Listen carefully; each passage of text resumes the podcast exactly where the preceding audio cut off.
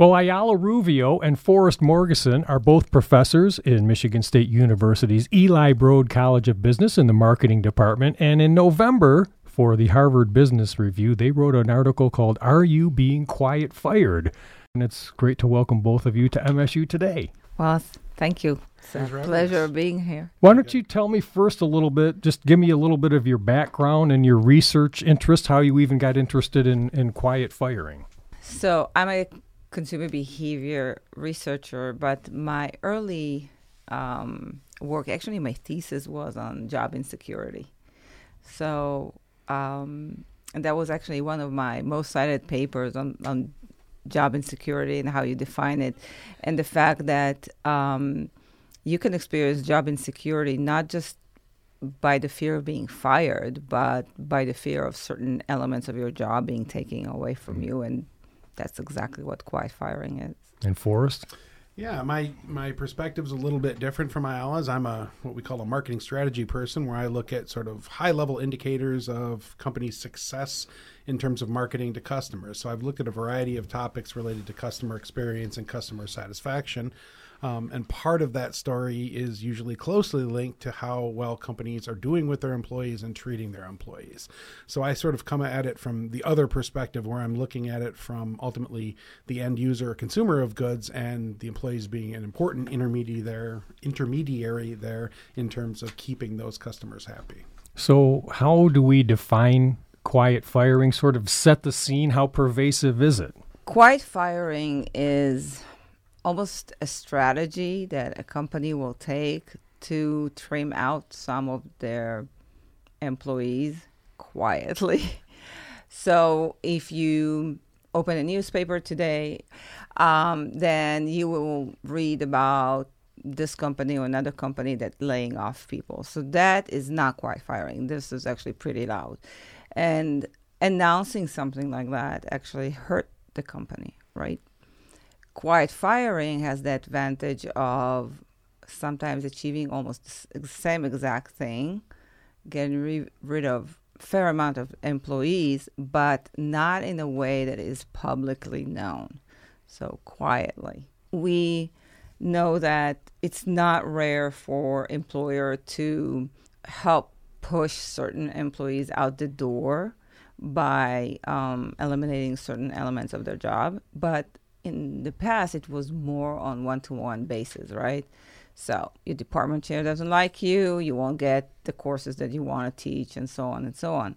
That's not what we're talking about. What we're talking about is a deliberate strategy that the company is taking on a broader basis that it's not targeted to a specific person.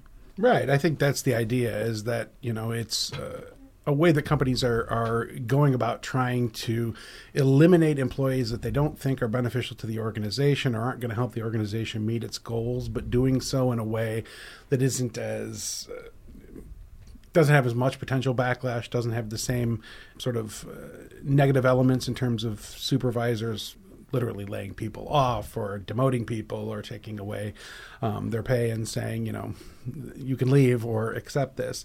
But it's, you know, making an unpleasant work environment and trying to sneakily get those employees to leave under their own free will. I mean, we're seeing some, some I think, pretty clear examples of it on a really large scale.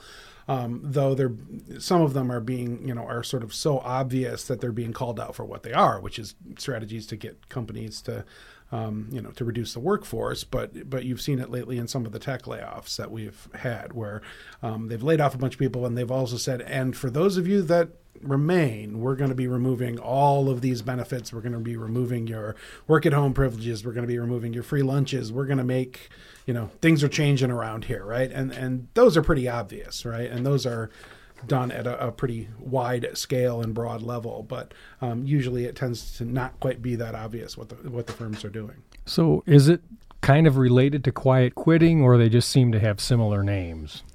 So, quiet quitting is on at the individual level. So, okay. when the situation, it can be a reaction to quiet firing, but it's a situation where um, employee mentally and behaviorally check out and they do the minimum that they need to do in order to remain employee in the company but there's no engagement there's no involvement there's no going over and above to do certain things you just do the bare minimum and again that's on an individual level this is where individual okay. decide that they will behave like that because terms have changed because they're not happy with their job but they cannot maybe switch either career or switch a company or they're just stuck where you where they are. So what are some of the warning signs if someone's thinking, "Gee, I wonder if it's happening to me." What are some of the warning signs of being potentially quiet fired?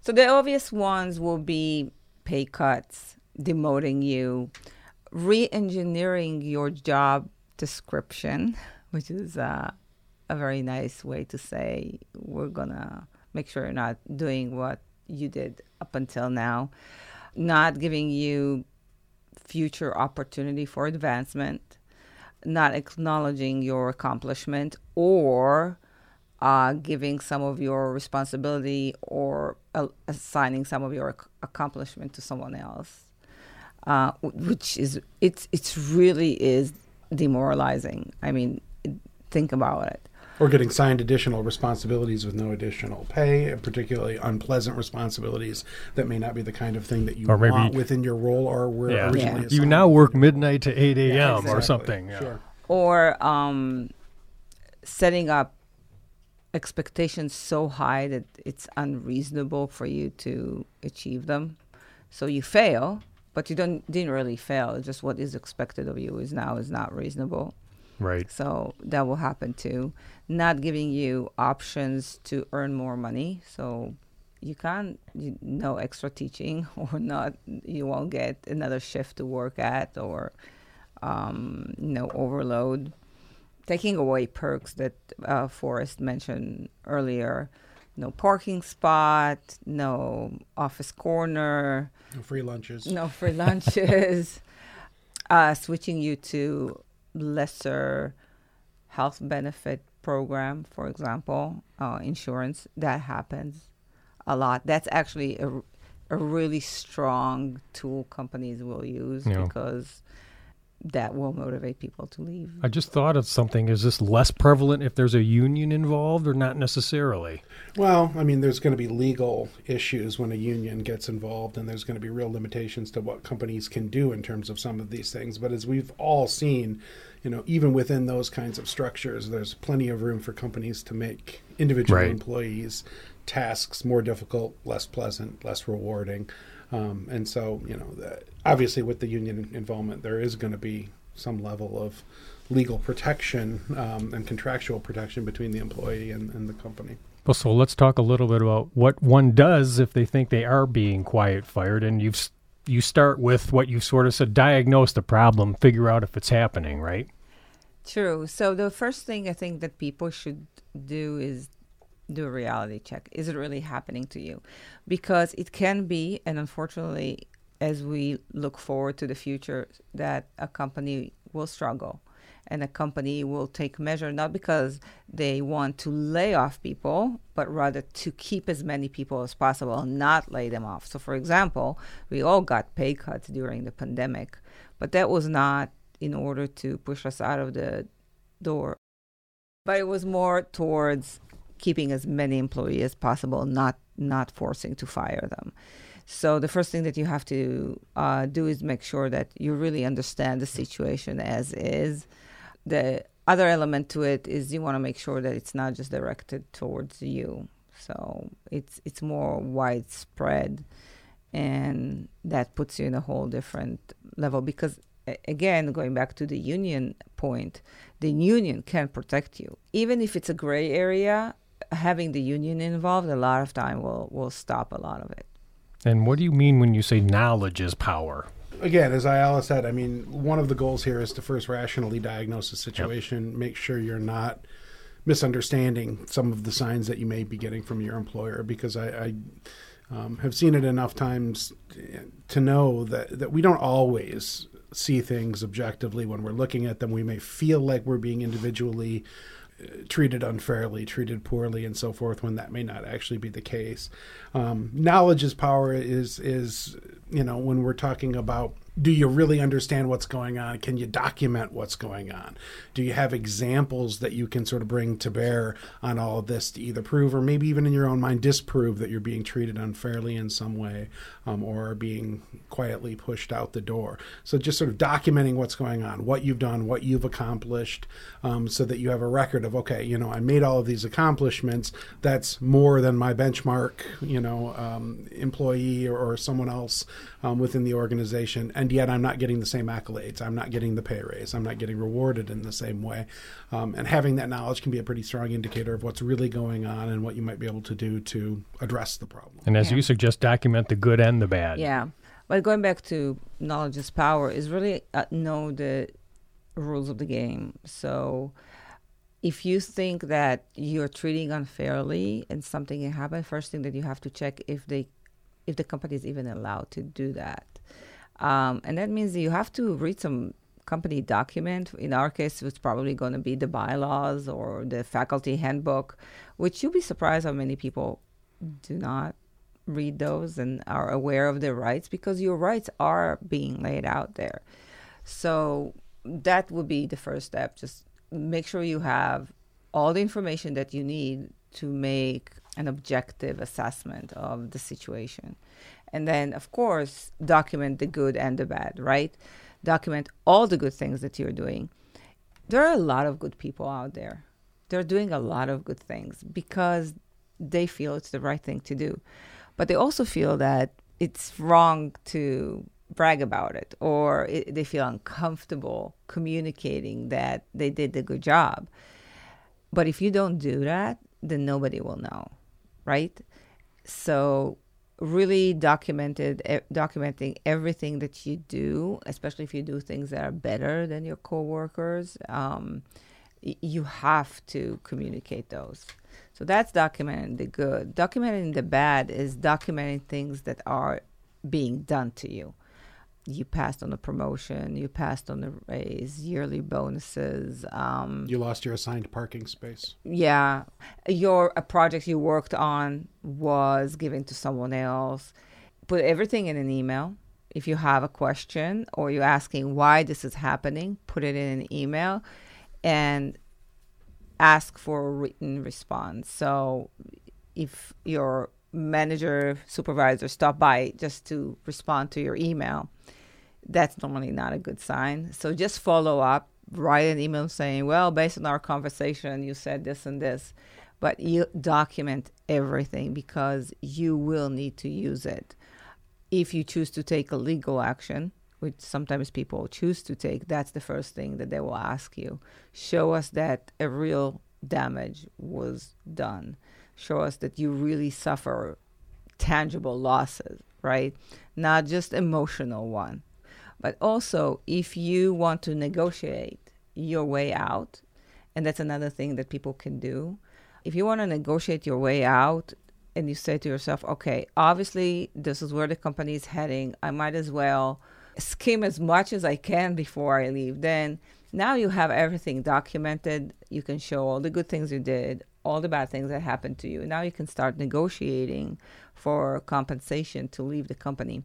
A lot of people will not do that. They will just leave. They will be hurt because it really is high stress. It's emotionally stressful. It's you know takes a real physical toll. Which is why you say to prote- make sure you protect your mental health throughout this process. Yeah. yeah, and knowing that it's not being done to you specifically, but it's something that the company is doing in order on a wider scale. That that actually helps because you're all in the same boat. But still, you have to protect yourself.